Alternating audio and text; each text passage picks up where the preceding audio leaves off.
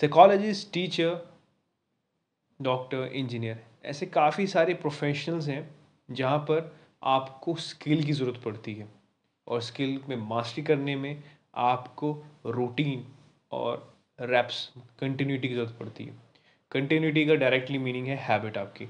आपकी ऐसी काफ़ी सारी हैबिट है जो आपको बना सकती है और आपको बिगाड़ सकती है। So hey guys listening my podcast on atomic habit आज के पॉडकास्ट में सिर्फ़ आपको मैं इंट्रो देना चाहूँगा एटॉमिक हैबिट के राइटर के बारे में, जो कि जेम्स क्लियर है। उन्होंने इस बुक को लिखने से पहले काफ़ी कुछ लाइफ में फेस किया था, जो कि उस मुकाम पर उनको लाया था कि हाँ अब इन्हें ये बुक लिखनी चाहिए। जेम्स क्लियर ने अपने पुराने दिनों को याद करते हुए कहा, जब वो जूनियर हाई स्कूल में थे, उन्होंने एक बॉल हिट करी थी और इवनली वो इवेंचुअली उनकी जो बॉल थी, वो हिट हो गई इनके स्कल पे बेसबॉल खेलते हुए। मल्टीपल फ्रैक्चर हुए नोज़ में ब्लीडिंग आ गई। इवन वो कोमा में चले गए थे। जिस दिन वो अपने, जिस दिन वो हॉस्पिटल एडमिट थे, उनके माता पिता बड़े परेशान थे, क्योंकि वो उसको, उनको एलिवेट वेंटिलेटर पे नहीं देख सकते थे। काफ़ी दिन लगे उनको अवेकन करने में कि कोमा दो से तीन दिन में वो रहे कोमा के अंदर। फिर चीज़ें धीरे धीरे ट्रैक पे आने लगी, पर अभी भी नहीं। जेम्स क्लियर सर बहुत डिस्परेट थे डिप्रेशन में चले गए, क्योंकि चीज़ें उनके हाथ में नहीं थी।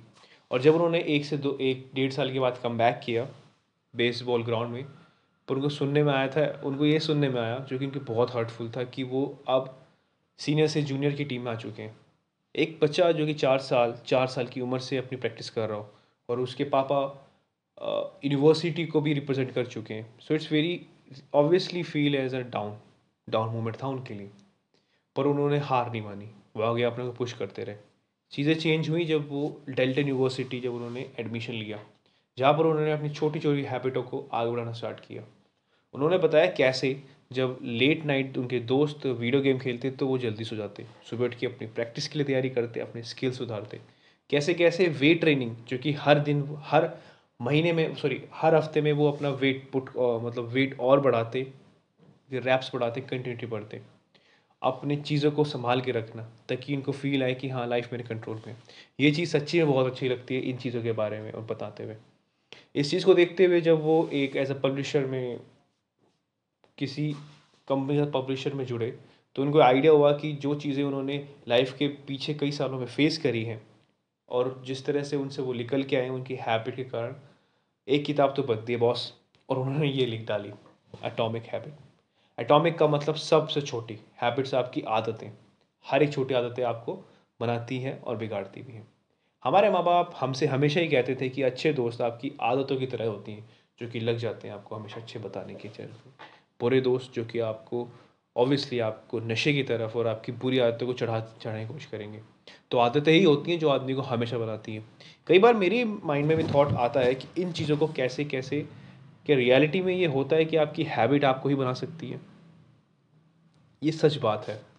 काफ़ी सारे ऐसे साइंटिस्ट साइकोलॉजिस्ट डॉक्टर भले ही वो डिफरेंट डिफरेंट टाइप के पेशेंट्स देखते हो या फिर इवन साइंटिस्ट हो, वो हर एक डिफरेंट डिफरेंट टाइप की नॉलेज की किसी बारे में थीसिस में लिख रहे होते हैं।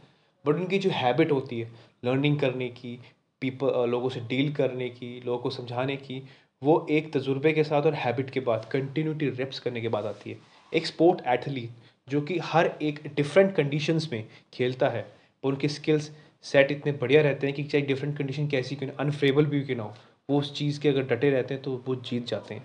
ऐसा क्यों होता है? क्या रीज़न है? ये हैबिट है खेल है सारा। तो आज से मैं सीरीज़ की शुरुआत करने जा रहा हूँ। इस पॉडकास्टिंग की सीरीज़ में हमें चार से पाँच लॉस के बारे में पता लगेगा। उस चीज़ों को मैं धीरे धीरे डिस्कस करना चाहूँगा आप लिसनर्स के साथ और मैं कुछ चाहता हूँ चीज़ों को समझे अंडरस्टैंड करें। इवन मैं खुद अप्लाई करता हूँ इन चीज़ों के बारे में। तो आपके लिए ये एक नई सीरीज़ स्टार्ट कर रहा हूँ। थैंक यू सो मच आप लिसन कर रहे हैं। Thank you so much let's we start